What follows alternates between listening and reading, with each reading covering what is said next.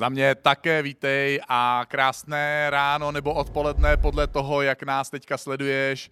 A jsem nadšený, že se můžeme spojit tímhle způsobem a že ty jsi udělal nebo udělala čas a že můžeme společně dělat to, co jsme dělali před chvílí, uctívat Boha, dávat mu svoje srdce, zaměřovat svoje myšlenky a pozornost na něj a taky dávat mu prostor, aby mluvil do našich životů, jak během toho, co ho uctíváme a zpíváme písničky, tak během toho, když máme nějaké kázání, nějaké slovo, nějakou nějakou promluvu. A my otevíráme tuhle novou sérii The Power, ale než úplně začnu tuhle sérii The Power, tak bych chtěl pozdravit, pochválit, poděkovat, zatleskat, obejmout nebo v případě i třeba políbit některé maminky. My máme třeba doma jednu maminku, takže určitě bych tohle chtěl dneska ještě dohnat, protože máme den matek, každý máme svoji maminku a mnozí z nás máme dneska už taky ve svém životě maminku svojich dětí a pojďme jim určitě zatleskat, obejmout je a poděkovat jim za všechnu statečnost, kterou prokazují, za všechnu lásku, oběť, kterou pro nás dělají a taky za tu obrovskou statečnost, kterou prokázali během téhle krize, kdy kromě toho, že se stali ještě víc kuchařkami, než byli do posud a, a ještě víc eh, vším možným, co doma dělají, tak se navíc stali ještě učitelkama, vychovatelkama a někdy manažerkama a kdo ví, co všechno ještě. Takže můj velký obdiv pro všechny maminky, gratulujeme vám k dní matek a máme vás moc rádi. Začínáme tuhle sérii The Power a není to série, která původně byla v našem plánu a v našem rozpisu, Tahle série vznikla během několika SMSek mezi mnou a mojí manželkou Kristýnou. Pro mě eh, Kiki možná není úplně kázající pastor, kterého byste, kterou byste viděli v neděli, jak káže. Její dar je mít worship, ale taky má dar vést a má silný dar duchovního vedení a je pro mě spolupastorem, důležitým spolupastorem tady v ICF Praha. A jsem rád, že tohle nevidím sám, ale že to vidí i náš core tým, náš eh, tým vedoucích, že vedeme ICF jako pár.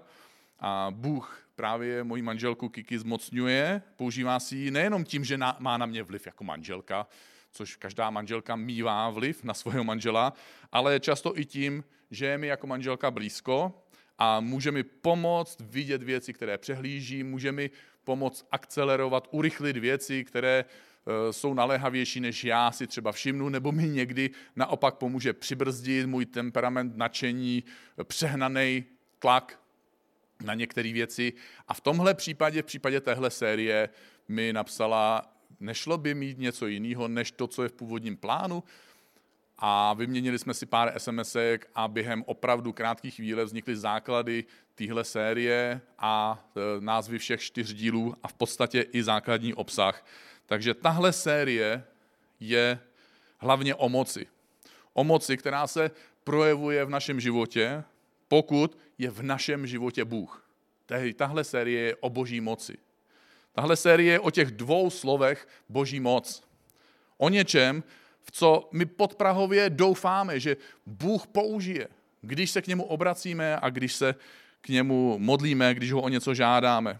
Když si přejeme a slovy vyslovujeme ty přání směrem k Bohu, když nám záleží na něčem v našem životě, nebo když jde o věci, které se týkají našich blízkých lidí, které máme rádi, když chceme najít sílu ke změně svého života, když chceme dělat něco pro Boha, nebo když chceme s Bohem něco realizovat. Takže během této série já se pokusím popsat čtyři věci v našem životě, které sami už ve své podstatě mají potenciál uvolnit boží moc v našem životě. Ale současně já bych trochu nerad, aby jsme se na boží moc dívali jakým způsob, metafyzickým způsobem, tedy hlavně jako, že hledáme boží moc odděleně od samotného Boha. My lidi totiž někdy máme tenhle sklon, toužit po boží moci nebo po projevech boží moci a tak nějak opomenout, že boží moc je právě, právě projevem Boha.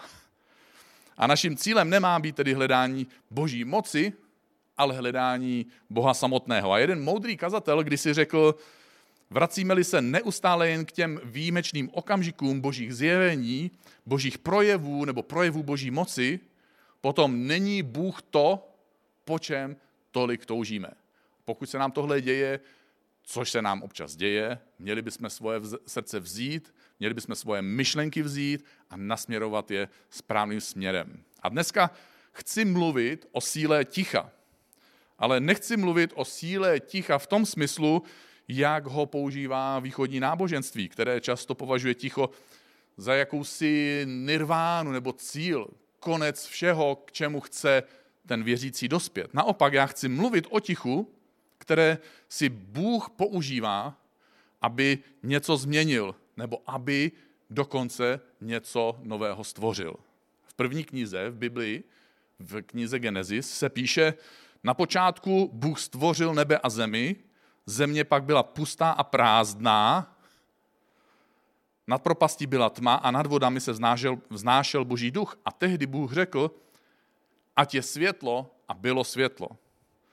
Pro Boha je ten okamžik, kdy nic neexistuje, okamžik, kdy všechno stojí, ten okamžik ticha, pro Boha je to prostředí, kdy On přichází, aby promluvil. Promlouvá, aby vytvořil věci, které zatím nejsou. Věci, které mají dalekosáhlý dopad pro člověka a pro svět.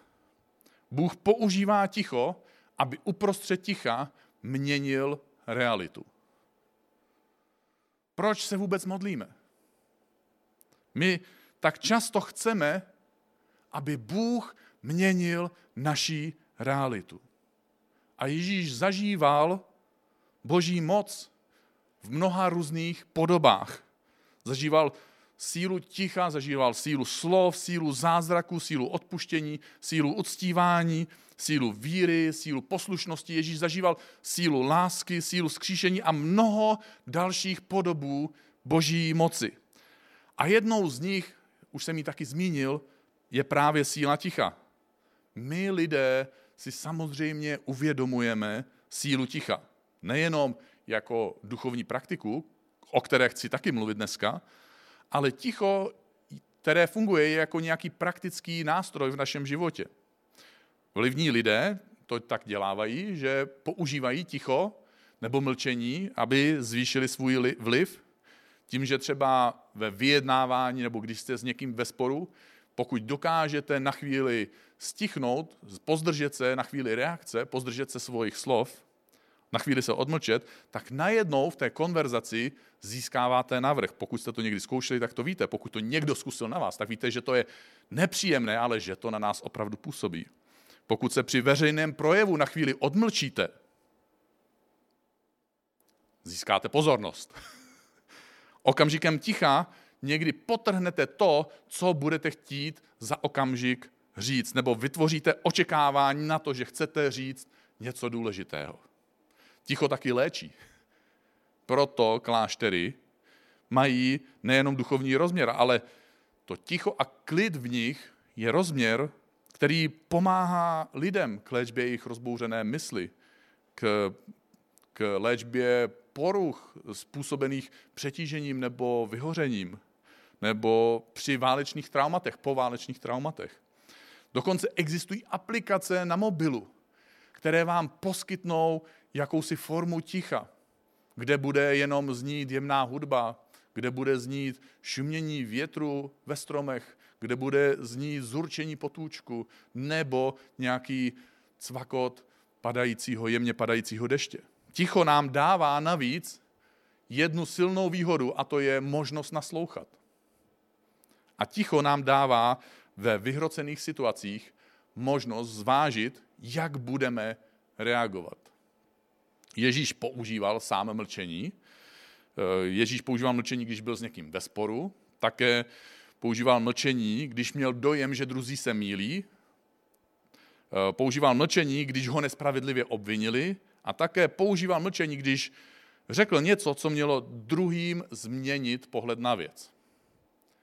Ticho umocňuje vnímání našich pocitů, umocňuje vnímání našich myšlenek a umocňuje naší fantazii. Bylo to až na začátku čtvrtého století, kdy v křesťanství zesílil jakýsi proud jednotlivců, kteří odcházeli do pouště a na jiná osamocená místa aby tam žili na krátkou dobu a někdy dokonce po zbytek svých životů. Byla to jakási protiakce, protireakce, vnitřní protireakce na stav měnícího se světa kolem nich, kdy se z křesťanství začalo stávat boží nábožen, eh, státní náboženství a jméno Ježíše Krista se začalo stávat nástrojem prospěchu nebo nástrojem k získání moci a vlivu. Tehdy skuteční křesťané, někteří, ve své touze následovat Ježíše, měli v těch svých extrémních případech potřebu odcházet ze světa, kde jméno Ježíše bylo vyprázdněno povrchností a zneužíváním Ježíšova jména. Aby hledali zpátky tu původní podstatu následovníka Ježíše. A v následujících staletích se pak běžní lidé naučili tyhle poustevníky vyhledávat dokonce, protože z osobních zkušeností zjišťovali, že modlitby těchto podivínů častěji uzdravovaly jejich nemocné a že jejich rady byly často naplněny jakousi nadpřirozenou moudrostí.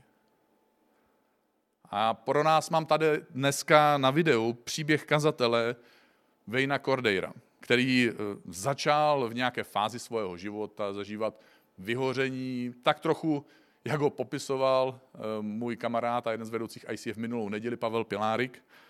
A v případě Vejna Cordeira to vyhoření mělo také projevy eh, nějakých fyzických reakcí, svalových křečí dokonce a on musel teda vyhledat lékařskou pomoc a lékař mu tehdy sdělil, že to může trvat týdny nebo dokonce měsíce, než se mu podaří nějakým terapeutickým přístupem tyhle příznaky nějakým způsobem odbourat, odstranit. Takže Wayne se s tak dlouhou eh, terapii nedokázal smířit, eh, protože zjevně je to trošku choleričtější typ a ptal se po něčem účinnějším, co by prostě vyřešilo jeho dlouhodobý problém hodně rychle, což nebývá vždycky tak snadné, a dostal od lékaře radu, aby se uchýlil někam do ústraní, někam, kde bude mít klid, kde bude izolovaný a zažije intenzivní sklidnění, intenzivní ticho. A pojďme si poslechnout eh, Vejna, jak eh, svoji zkušenost, jak popisuje svoji zkušenost s pobytem v klášteře. So, you know what I did? I actually checked myself into a monastery. It's one of those no talking monasteries. Honest. And I said, I'm just going to go for a week and I need to just, I need to get my life together. So I went, and, and you know, this, these things, it's like no talking, no internet, no cell phone coverage because it's way up in the boonies, and there's no coffee. Yeah, it was like hell. you think about that. It's like I go in to look for my cabin, you know, it's up in the woods, and they don't even talk to you. They have a little thing here. Your cabin is, and you have to, okay. And you just, and the cool thing is, though, these monks, they have hoods and everything. They, the only time they use their voice, which is beautiful, is in the morning. They sing the Psalms at 5 a.m., then at Vespers at 6.30 in the evening. That's it. So that's the only time they use their voices. The first day was novel. I could handle it. But the second day, my, my whole system began to shut down. And I tell you, I was, I couldn't sleep. I, I, I couldn't breathe. My neck started to go out because my, my muscles began to tense up. I was in a fetal position. It was the worst day of my life. I remember writing in my journey, I have, in my journal rather, I've, I've never had this amount of pain. And I struggled. The next day, I would fill three yellow pads of paper of the things that I needed to change in my life. The pain was so great. I said, God, whatever you need me to change. I needed to change the parameters, the set points. I needed to have new navigational beacons in my life, new principles, new, new price tags. I'm going to switch them all. And I knew God was reforming me. I felt so, I was like Isaiah in Isaiah 6 Lord, woe is me, for I am undone. It was like God had dismantled me and took me apart. But I knew He was doing something. I knew He was up to something. And then I began to take a look at my own pride and how I had violated the Sabbath again and again and again because I thought I was invincible. And I made a covenant with God saying, Lord, as soon as I get out of here, I'm going to put these into practice. I'm going to put them into practice. Well, about the fifth day, I was starting to go stir crazy. I mean, no coffee, no internet, no cell phone, you know, and I was like, God, I got it. I got it. I got it. I got these pads. I'm going to go and take care of it. And but I still had a couple more days in this program, you know, and the monks are walking around with their hoods, and you know you can't leave. But I had to get out of there. I had to get some coffee. so True story. So about the fourth day, fifth day, I couldn't handle it. So right after the morning prayers, five five o'clock in the morning, it was still dark. So I took my car and I drove out of there with my lights off. and I put my cell phone on my dash to see when it'd get reception because there's no cell coverage. So I'm driving, looking at that thing, waiting for it to go beep beep, you know, and it's waiting. An hour and a half driving. And then it finally went boop boop. It was like I, I, I came alive again. Yes. And so I pulled into the next town. There was an internet cafe. Do you know how happy that made me? I drank five, six cups of coffee. I did all the email I could, even to people I don't know, I emailed. I was just starving. I went out and I, I called my assistant and in Hawaii. I said, Elwin, this is Wayne. He said, Why you're whispering? Shh. I said, I escaped. He said, You what? I said, Shh. Yeah, I had to get out of there. I couldn't stand it anymore. He said, Was it hard? I said, No, but getting back in will.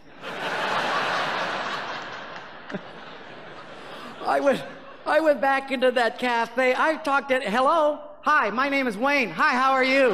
Hello, hi, how are you? Yeah, I was just, I was starving. But by about five o'clock, I had to go back into this place, man. I was just so afraid. I could just see them with their hoods on and just eyes glowing, you know? you say, were they mad? I don't know. They, they, never, they never said anything.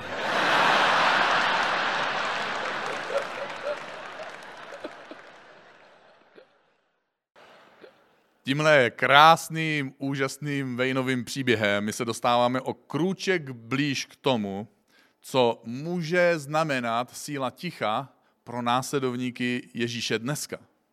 Já nechci určitě nikoho vybízet, aby se teďka stal poustevníkem nebo mnichem nebo jeptiškou, ale chci nám pomoct hledat a pomoct vidět odpovědi na některé věci, které bez ticha nezačnou dávat smysl.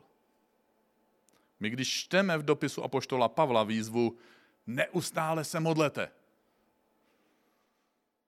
tak v nás to vyvolává otazníky a v nás to vyvolává nejistotu.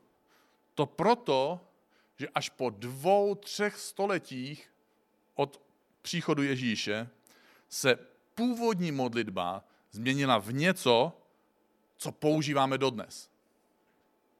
Modlitba se proměnila v proud slov a v proud věd, kdy my Bohu říkáme, co bychom si přáli co bychom rádi, aby Bůh změnil, nebo naopak, aby to zachoval a ochránil. Jakým způsobem by měl Bůh jednat, jaký by měl ovlivňovat okolnosti, jak by měl proměňovat události a děje, transformovat lidi do nám přijatelné, preferované podoby.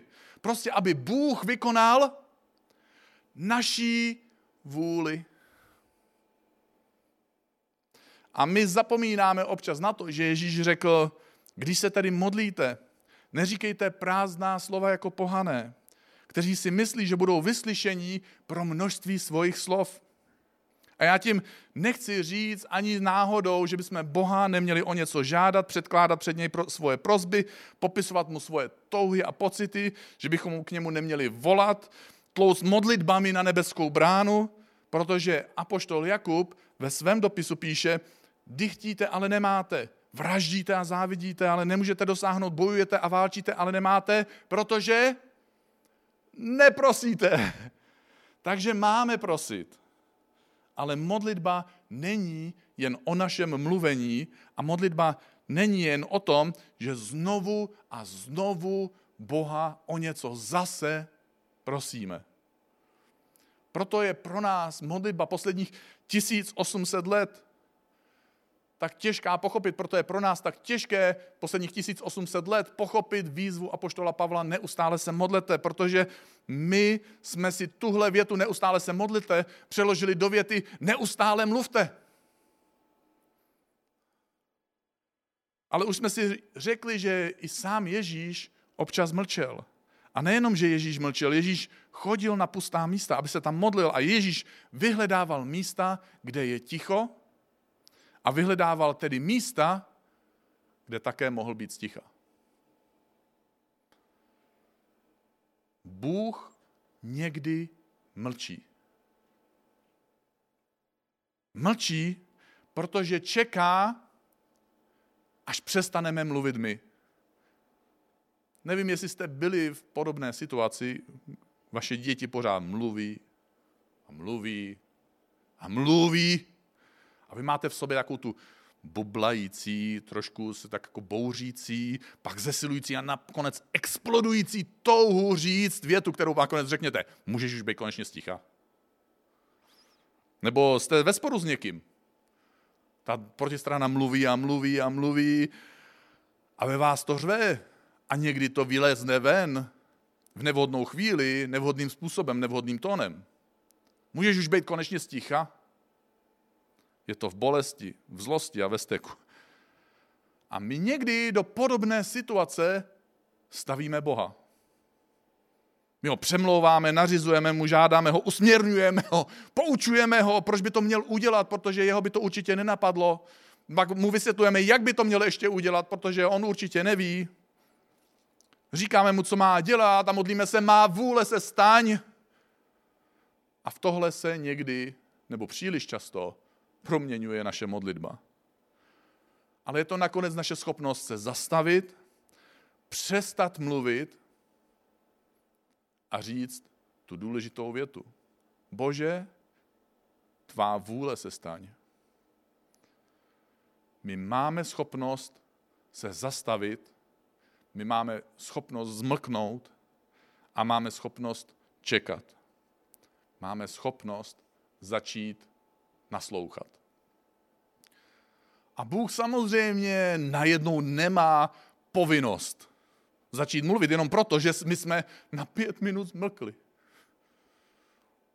Nemá povinnost mluvit, protože jsme ochotní najednou pár minut čekat. Ale přesto naše ticho dává Bohu možnost mluvit a naše ticho nám dává možnost Boha slyšet.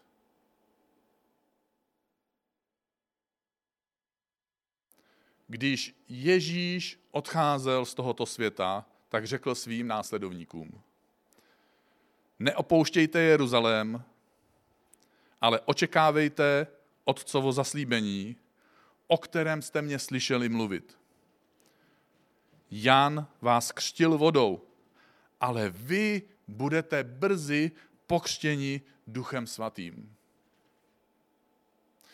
Píše, pokud budete ochotní čekat, pokud budete ochotní zůstat na místě, na které jsem vás pozval, pak nebudete zažívat jenom praktické, duchovní a bohoslužebné úkony. A nebudete součástí nějaké fyzické církve, ale začnete zažívat skutečnou boží moc. Naše ticho dává Bohu možnost mluvit a naše ticho nám dává možnost Boha slyšet. Já bych tě chtěl k tomuhle pozvat. Zkus si během svého života, během svého dne, během svého týdne, během nějakých čas, delších časových cyklů vytvářet ve svém životě tyhle okamžiky ticha v modlitbě. Zkus si občas najít místo a čas, kdy Bohu samozřejmě a klidně řekneš na začátku, jak se cítíš, co by si spřál, ale taky nakonec stichneš a prostě čekáš. A samozřejmě nemusí to vždycky znamenat, že se z každého okamžiku tichá, vrátí se třema sešitama instrukcí, co všechno máš dělat, co máš změnit, co všechno ti Bůh řekl. Ale nejenom, že jsem přesvědčený, ale osobně to zažívám. Že se z takových okamžiků vracíš s životem plným víry, s nitrem plným energie, svědomím Boží přítomnosti, svědomím, že máš sílu vykonat Boží vůli, i když to není vždycky pohodlné. Ne tu svoji vůli, ale tu Boží vůli. Takže jestli chceš, tam, kde seš, zkus se zastavit, zkus si stopnout, sednout, kleknout, cokoliv je ti milý a příjemný. Zkus se mnou zavřít oči, já bych se s tebou rád modlil. Bože, dneska se k tobě obracíme. Obracíme se k tobě ve svých slovech, ve svých myšlenkách, ve svém srdci a ve svém nitru.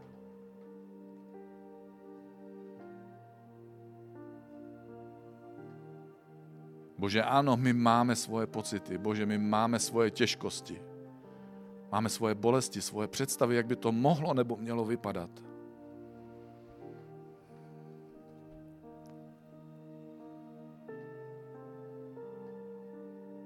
Bože, ale dneska se k tobě obracíme.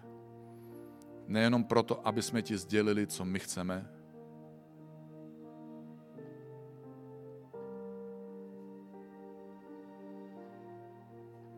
Obracíme se k tobě, abychom se ptali, Bože, jaká je tvoje vůle? Co chceš ty? Bože, jsme ochotní čekat. A je nám jedno, jestli to mají být čtyři minuty, čtyři hodiny, čtyři dny, čtyři týdny. Nezáleží nám, Bože, na čísle. Záleží nám na tom, že chceme ti dát možnost nám sdělit tvoji vůli.